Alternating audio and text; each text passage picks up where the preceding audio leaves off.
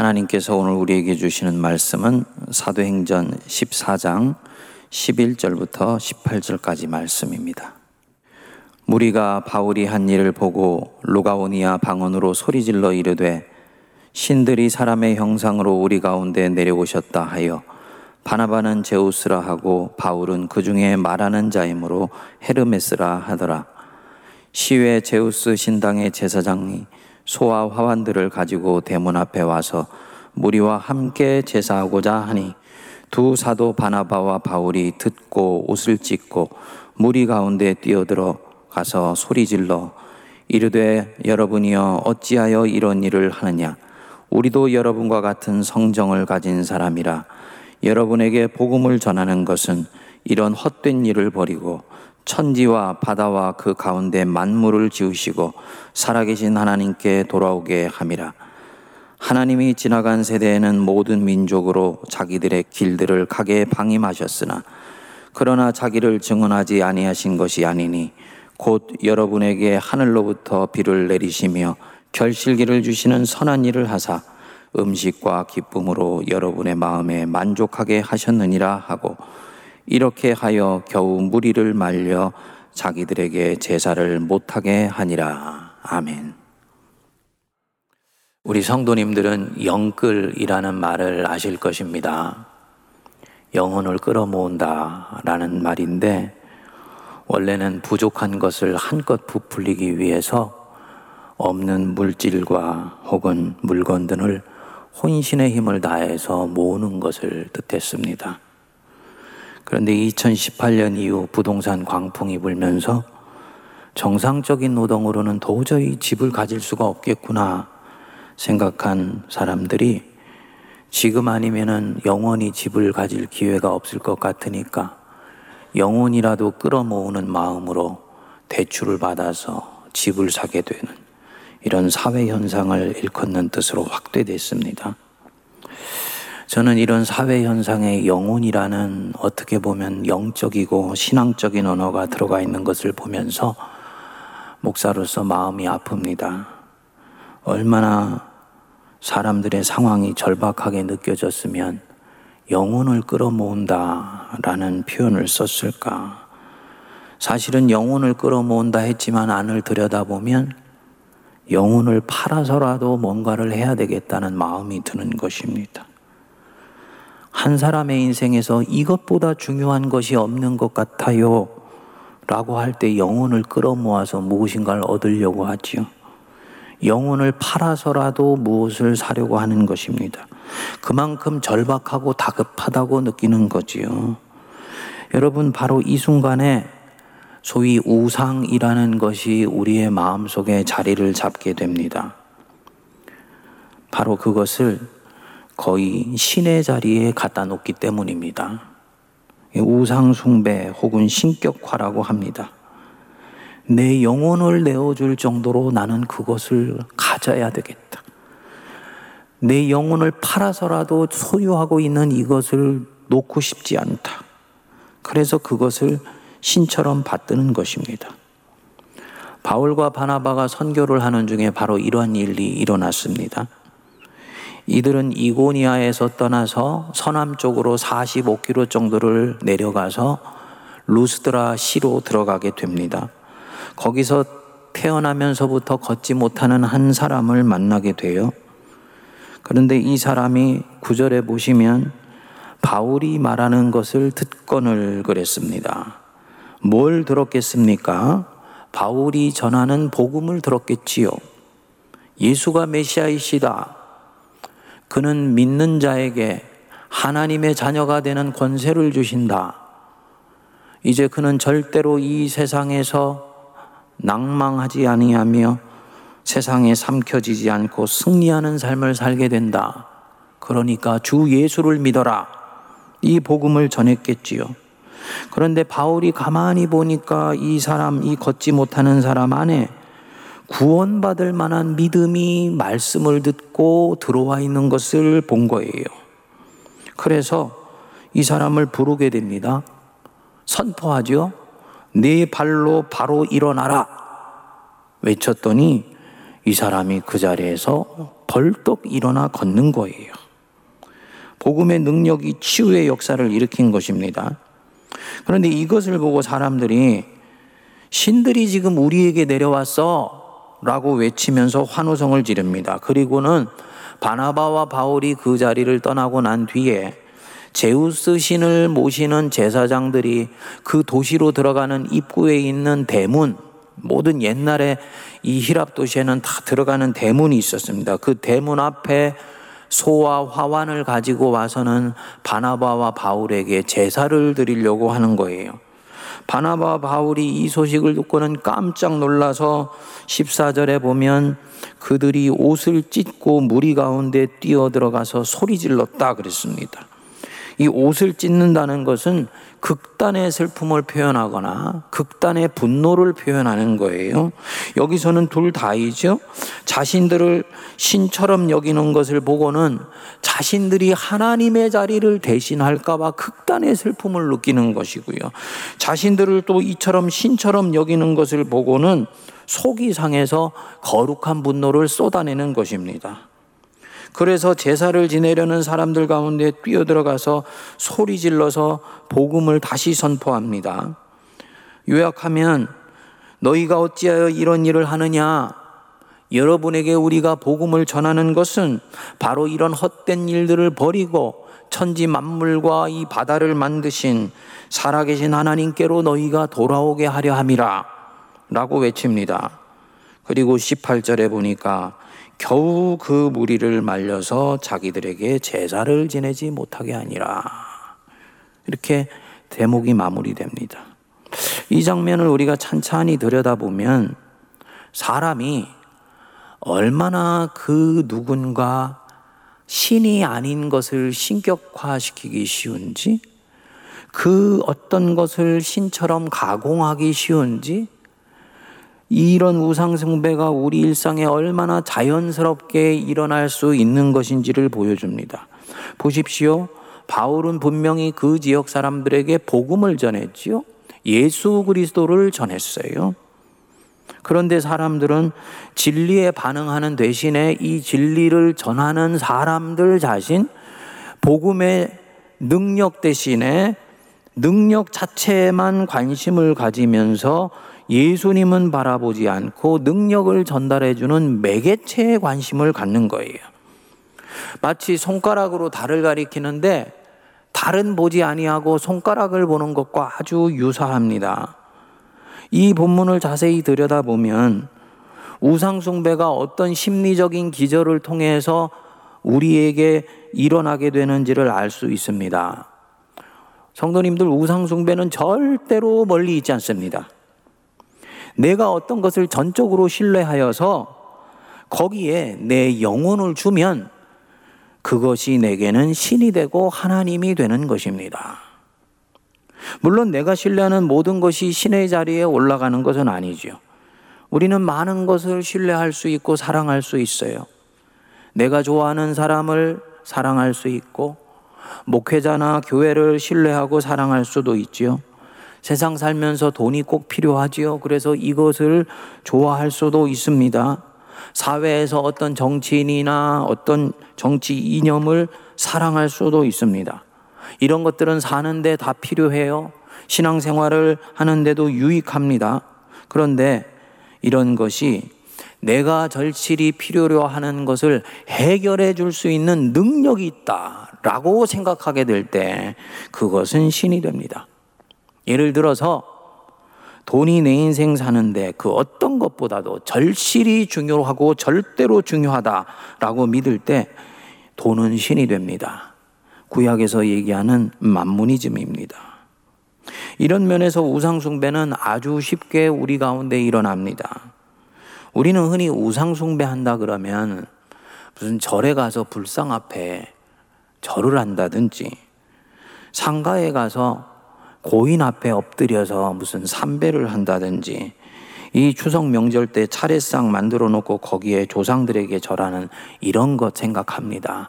어떤 형상을 염두에 두는 것만 생각하는데 그것만이 우상숭배가 아니에요. 내 영혼을 가져가고 하나님보다 더 사랑하며 하나님만큼이나 사랑하는 모든 것은 전부 우상입니다. 루터가 소유리 문답에서 10계명을 가르치면서 제 1계명을 이렇게 풀어내었습니다. 1계명 아시죠? 너는 나 외에는 다른 신을 네게 두지 말지니라. 근데 이 계명을 풀면서 루터는 우상 숭배는 형상의 문제일 뿐만 아니고 마음과 신뢰의 문제이다. 라고 말을 했습니다. 우상숭배는 물리적 형상을 만들어 놓고 거기에 절을 하고 거기에 제사를 지내느냐의 문제만이 아니고 더 중요하게는 그것에 대해서 내 마음을 주고 내 영혼을 주면 그것이 바로 우상이다. 그래서 그것이 무엇이든 누구이든 하나님보다 사랑하는 것은 다 우상입니다.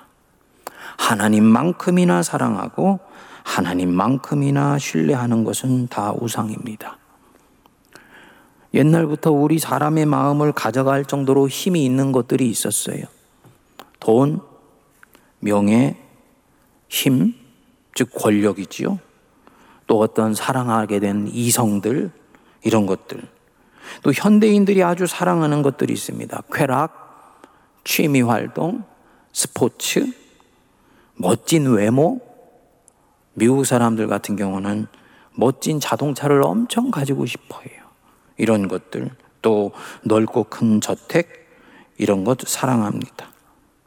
그리고 하나님이 우리에게 이런 부분들 취할 수 있는 자유를 주셨어요. 하지만 하나님보다 사랑하고 하나님만큼이나 사랑하면 그것은 우상입니다.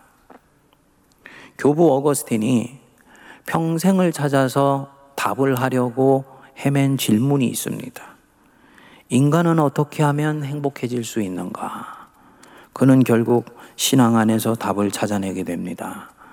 인간이 진정으로 행복하게 사는 길은 질서를 따라서 사랑하는 것이다. 사랑을 하되 똑같은 정도로 사랑하면 안 된다.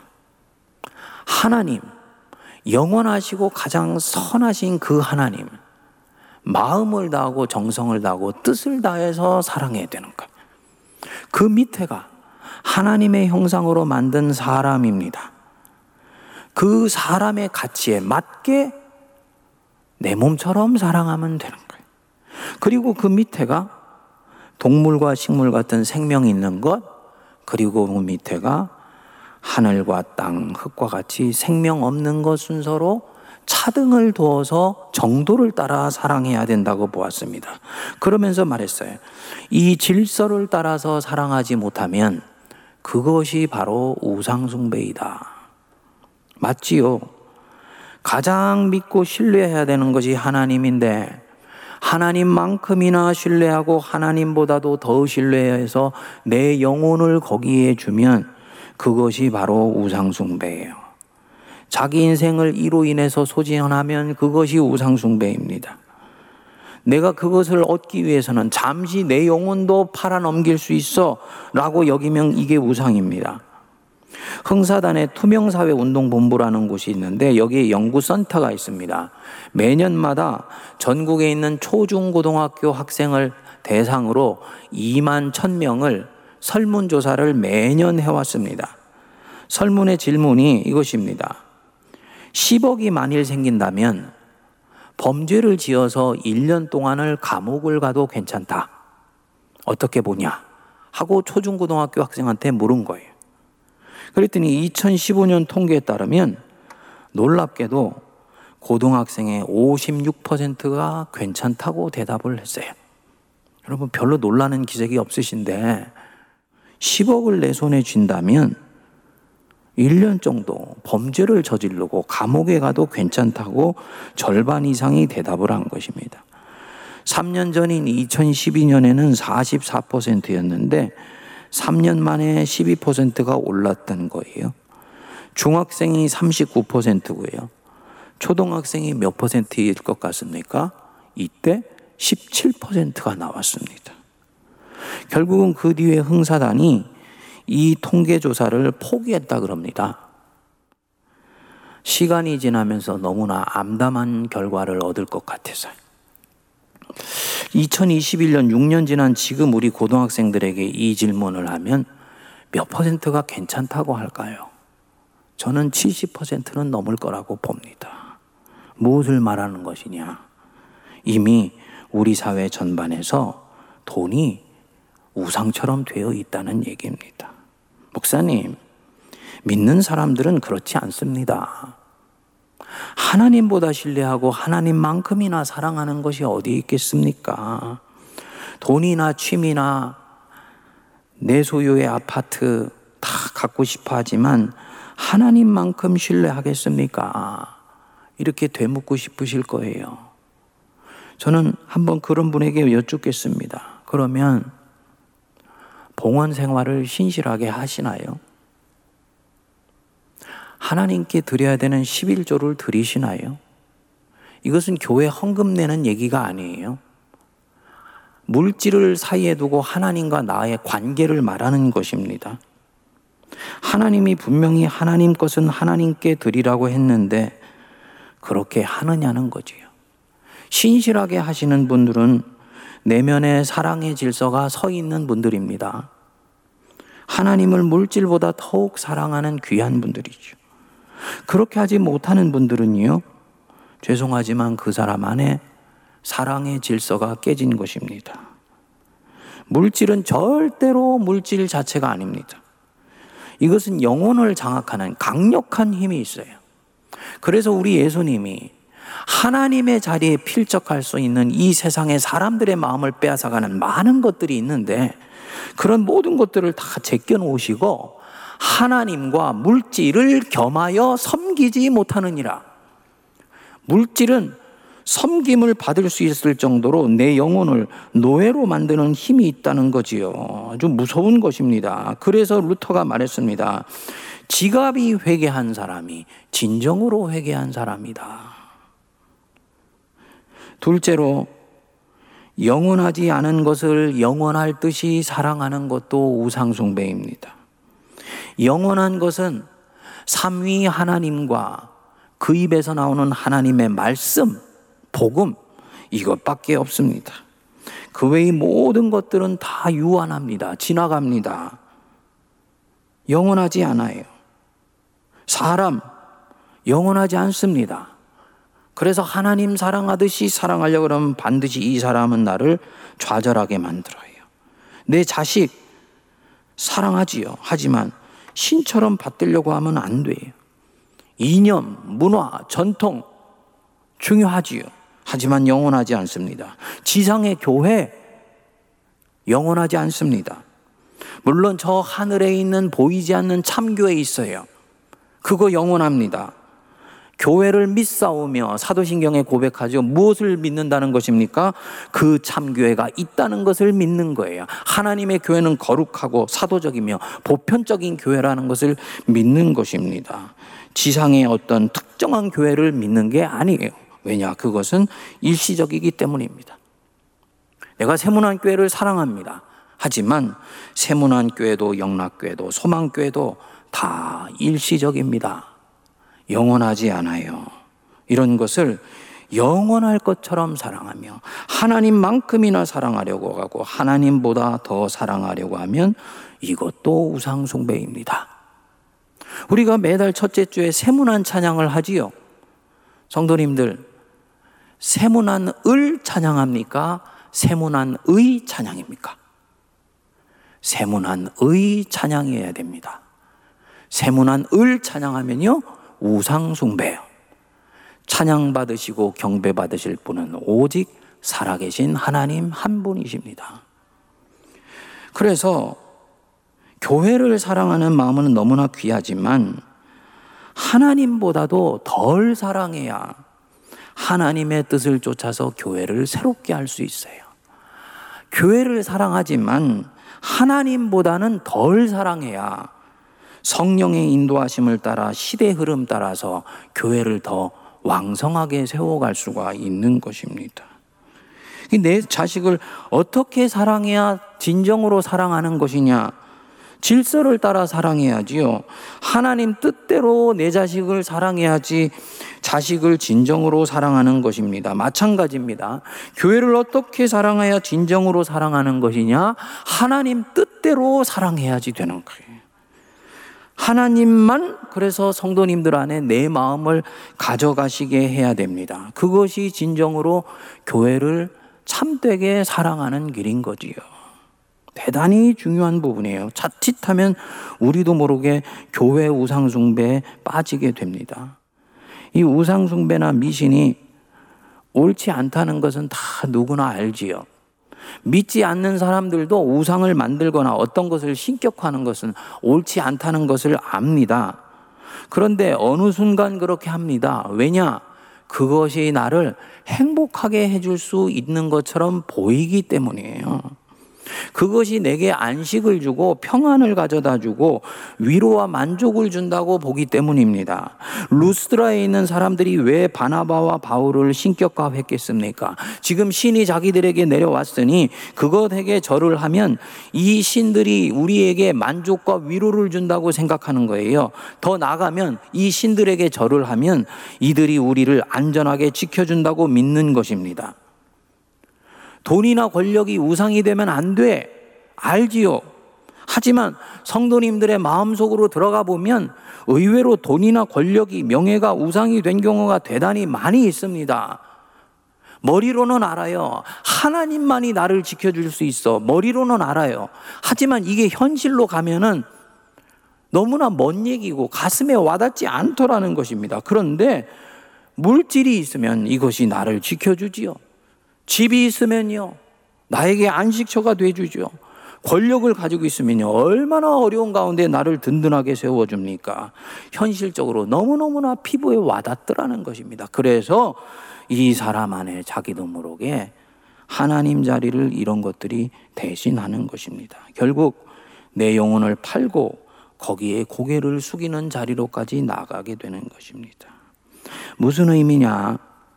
사람들은 우상을 내려놓을 의도가 없다는 것입니다. 아프지만은 맞는 말이에요. 내 안에 있는 우상을 없애는 것은 내가 생각한 것보다 대단히 어려운 일이다. 것입니다. 다른 사람이 내게 강요해서 우상숭배를 한 것은 기회가 되면 언제든지 내어 던져 버릴 수 있습니다. 반면에 내가 내 안전과 평안을 위해서 만든 내 안에 있는 어떤 신의 자리에 가 있는 것은 내 안에 지워내는 것이 절대로 만만치가 않습니다. 하나님을 진심으로 사랑하려고 하는 강력한 믿음의 마음이 있을 때 이 우상을 멀리 할 수 있는 거예요. 하나님과 나 사이에 틈이 생겼을 때 이 우상이 치고 들어온 것입니다. 그러니까 이것을 지우는 길은 다른 길은 없습니다. 진정한 신을 찾아서 내 마음에 모시는 것밖에 없는 거예요. 뭘 말합니까? 내려놓고 싶지 않지만 내려놔야지 된다는 거지. 첫째로는 내 안에 하나님만큼이나 힘을 갖고 있는 것. 하나님이 너무너무나 싫어하세요. 하나님의 자리를 대신하고 있는 것. 너무너무나 하나님이 싫어하십니다. 하나님의 영광을 위해서 반드시 내려놓아줘야 됩니다. 둘째로는 내가 살기 위해서라도 이 우상은 집어야 합니다. 모든 우상은, 모든 우상숭배는 결국은 후폭풍이 심해요. 후유증이 너무너무나 큽니다. 성경은 그것을 하나님의 진노라고 말씀을 했어요.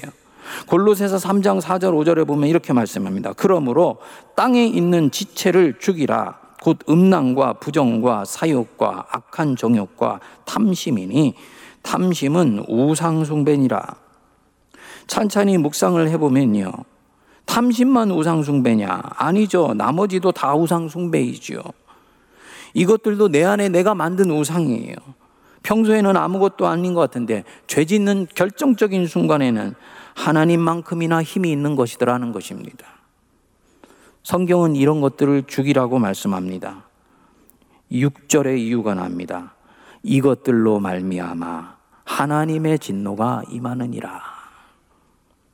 이것들로 말미암아 하나님의 진노가 임해서 네 인생이 불행해지게 돼. 내 안에 있는 우상은 내게 약속합니다. 네가 나를 하나님 자리로 올려놓으면 내가 너를 안전하게 지켜줄게. 너를 행복하게 해줄게. 성도님들 이 말에 절대로 속지 마십시오. 절대로 그것은 나를 지켜줄 수도 없고 내 영혼을 행복하게 해줄 수도 없어요. 그 끝이 너무나 고통스럽습니다. 예를 들어서 늘 외모로 힘들어하던 한 여성이 있다고 치자고요. 이 여성은 고민 고민을 하다가 결국은 영끌하는 마음으로 은행에서 대출을 받아서 성형외과에 가서 수술을 했습니다. 2부 예배를 마치고 났더니 한 자매님이 목사님 요즘 남자들도 수술 많이 하는데요. 그러더라고요. 예를 들어서 말씀을 드리는 거예요. 그래서 이 여성이 외모는 만족했는데 영혼은 그때부터 너무나 공고하죠. 평생 은행빚의 노예가 되어 살아야 되죠. 내적인 평안이 없습니다. 영끌에서 집을 산 한 분의 기사가 신문에 나왔더라고요. 살 형편이 되어 산다면 그거야 누가 뭐라고 합니까만 그게 안 되니까 영끌을 한 거예요. 그날부터 월급의 절반을 은행빚을 갚는 데 쓴다고 그럽니다. 용돈, 자녀 교육비, 생활비 등 다 반쪽이 났다고 그래요. 집을 못 가질까봐, 내 집 못 가질까봐 불안해서 영끌해서 집을 샀는데 그 뒤에 다른 종류의 불안이 닥친 것입니다. 금리가 갑자기 오르면 어떻게 하나? 미국처럼 갑자기 집값이 폭락하면 어떻게 하는가 하는 마음이 들더라는 거예요. 그나마 지금은 집값이 꾸준히 오르고 있어서 위로를 삼는데 집이 없어 힘들어하는 친구들을 보면 왠지 미안한 마음이 든답니다. 왜냐? 다른 사람은 계속 올라서 고통스러워 하는데 본인은 계속 올라야 안심이 되는 거예요. 마치 이들의 고통을 먹고 자기 기쁨을 누리고 있는 것 같아서 마음이 행복하지를 않다는 거지요. 지금 뭐 하고 있는 것입니까? 사랑의 질서가 깨진 거예요. 무엇인가 내 안에 신처럼 여겨서 삶을 올인하게 됐을 때 반드시 찾아오는 현상입니다. 그래서 우리 하나님이 내 안에 나 여호와 외에는 다른 신을 네게 두지 말지니라 라고 말씀했어요. 나는 질투하는 하나님이다. 굉장히 강한 표현입니다. 자존하시는 하나님이 무엇이 아쉬워서 당신에게 사람들이 경배하지 않는다고 질투를 하십니까? 그런데 하나님이 우리에게 질투한다라고 말을 하셨을 때는 이유가 있는 거지요. 그 말씀을 듣는 사람을 위해서 그렇게 말씀하시는 것이에요. 하나님이 우리를 그렇게 만드셨기 때문입니다. 하나님보다 네가 뭔가를 더 사랑하면 그때부터 너는 불행하게 될 것이다. 다시 말씀드려서 우리를 사랑하시기 때문에 하나님 사랑만이 진정으로 한 사람의 영혼과 삶을 반석 위에 세워 놓을 수 있기 때문에 이렇게 말씀을 하신 것입니다. 어떻게 해야 되냐? 지금이라도 내 안에 있는 이 우상, 그것이 무엇이든 내려놓아야 되는 것이지요. 바나바와 바울을 보십시오. 누구를 우상으로 세우지 않습니다. 자신들의 신의 자리에 오르는 것도 단호하게 뿌리칩니다. 하나님이 진정으로 참신이시기 때문이지요. 무엇보다도요, 하나님을 만나게 되니까 하나님 한 분으로도 얼마든지 안전하고 만족할 수 있기 때문이에요. 복음이 가진 어마어마한 능력입니다. 한 사람이 진정으로 인격적으로 살아계신 하나님을 만나게 되면 이 사람의 영혼은 하나님 한 분으로 충분히 만족할 수 있습니다. 그래서 무한히 소비하지 않아도 얼마든지 행복합니다. 한 사람 안의 역사는 복음의 강력한 능력입니다. 자유케 하는 능력이고 세상에 무엇도 두려워하지 않는 능력이에요. 주님 한 분으로 충분하다고 보는 것입니다. 그렇기 때문에 이 사람들은 굳이 자신들이 신의 자리에까지 올라갈 이유가 없어요. 그런 위험스러운 일을 할 필요가 없습니다. 눈여겨볼 것이 이렇게 단호하게 신의 자리를 뿌리치고 난 뒤에 19절에 보니까 이들이 이고니온과 안디옥에서 온 유대인들에게 돌팔매질을 당하게 됩니다. 그래서 바울은 거의 죽어서 그 시에서 끌려나가게 됩니다. 그런데 이 19절을 자세히 보니까 유대인들이 안디옥과 이고니온에서 와서 뭐라 그랬습니까? 무리를 충동했다 그랬어요. 근데 이 무리 누구입니까? 18절에 보면 이렇게 말하여 겨우 무리를 말려 자기들에게 제사를 못하게 하니라. 13절의 뒷부분에 보면 대문 앞에 와서 무리와 함께 제사하고자 했다. 이 무리가 누굽니까? 방금 전까지도 바나바와 바울을 신처럼 섬기려고 했던 사람들입니다. 그런데 바나바와 바울이 자신들을 신격화하는 이 무리들 그냥 그대로 가도록 놔두었더라면 복음을 전하기도 쉽고 이런 봉변을 당하지도 않았을 것입니다. 신처럼 받들어지기를 거부하고 복음의 진리를 드러낸 것 때문에 결국 이들은 오히려 고난을 당하게 되는 거야. 뭘 말하는 거냐? 우상을 거부하는 것은 당분간은 대가를 치러야 되는 것이다. 1939년에 신사참배를 거부하는 것.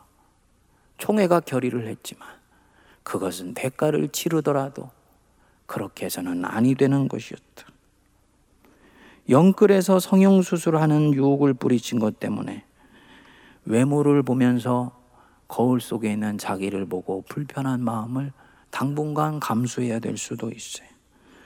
영끌에서 집 사는 유혹을 뿌리친 것 때문에 불안한 삶을 좀 더 살아야 될 수도 있습니다. 지금이라도 그 영끌을 돌이켜 집 팔고 정상적인 삶을 사는 것 때문에 앞날을 좀 더 걱정해야 할 수도 있습니다. 그런데 이 사람들은 그렇게 할 것입니다. 살아계신 하나님을 진정으로 믿고 신뢰하기 때문입니다. 하나님 한 분 오롯이 사랑하고 섬기면서 살기 위해서 나머지 우상을 내 마음에서 지워버리는 것입니다. 하늘의 하나님이 너무너무나 기뻐하세요. 이 사람에게는 물 붓는 듯한 은혜를 부어 주십니다. 그 마음에 기쁨과 성령이 충만하게 해주세요. 그리고 하루하루 살아가는 그 생의 순간들을 참으로 만족하게 살도록 이끌어 주세요. 성도님들은 제가 이런 설교를 한 날은 굉장히 불편하실 수 있는데요. 죄송하지만 저는 이런 설교를 하고 나면 설교 이후에 가슴이 뛸 듯이 기쁩니다. 왜냐고요? 하나님을 전했기 때문에요. 묵상해 보았습니다. 뭘 뜻할까? 하나님을 전하고 하나님을 드러내며 하나님을 위해서 무엇인가를 했다라는 이 마음이 내 영혼에 기쁨이 충만하도록 해주는 것입니다. 똑같은 은혜가 여러분들에게도 설교자는 아니지만 같은 방식으로 임하게 해주십니다. 감사한 것은 때가 되었을 때 어느 순간인가 우연을 가장해서 자기 백성이 이렇게 당신을 믿고 신뢰하며 결단한 것에 대해서 현실에서도 반드시 선하게 갚아주십니다. 우리 주님이 말씀하셨어요. 내 이름을 위하여 집이나 형제나 자매나 부모나 자식이나 전토를 벌인 자마다 여러 배를 받고 어디에서요? 이 땅에서 여러 배를 받습니다. 여기에 나오는 집, 형제, 자매, 부모, 자식, 전토 전부 이 당시에 하나님의 자리를 대신할 수 있는 우상이었습니다. 이것을 내 이름을 위하여 버린 자마다 여러 배를 이 땅에서 반드시 받게 될 것이다. 그리고 또 영생을 상속받지 못할 자가 없느니라. 성도님들, 우리 안에 있는 모든 거짓된 우상들 철저히 버려버릴 수 있게 되기를 바랍니다. 이 코로나 가운데서 자칫 연약하여져 있는 내 영혼을 틈타고 들어와서 나를 유혹하는 것들이 얼마든지 있을 수 있어요. 나를 안전하게 지켜주겠다. 나를 평안하게 해주겠다. 거기에 속지 마시기 바랍니다. 살아계신 하나님만 섬기시기 바랍니다. 그럴싸해 보이는 것들, 세상 사람들이 쫓아가는 그럴싸해 보이는 것들에 영혼을 주면은 안 돼요. 종교적인 언어를 쓰고 들어오는 것들에 대해서 영혼을 주면 안 됩니다. 살아계신 하나님, 바로 그 하나님만 내가 섬기며 그분만 마음과 정성과 뜻을 다해 사랑할 때 하나님이 축복의 때가 되었을 때 물 붓듯이 은혜 부어 주실 줄 믿습니다. 기도하겠습니다. 하나님 아버지, 사도들이 복음을 전하는 것, 헛된 일을 버리고 살아계신 하나님께로 돌아오게 하려 함이라 말씀하셨습니다. 복음을 받은 저희들, 아직 연약하여서 때로는 우리 안에 있는 탐심을 완전히 물리치지 못하여서 헛된 것들에 고개 숙이며 내 안에 수없이 많은 신을 만들어내고 가공해냅니다. 주님, 지워버리게 하여 주시고 살아계신 하나님만 전심으로 사랑하게 하여 주셔서 기쁨과 성령이 충만하게 하여 주옵소서 예수님 이름으로 기도하옵나이다. 아멘.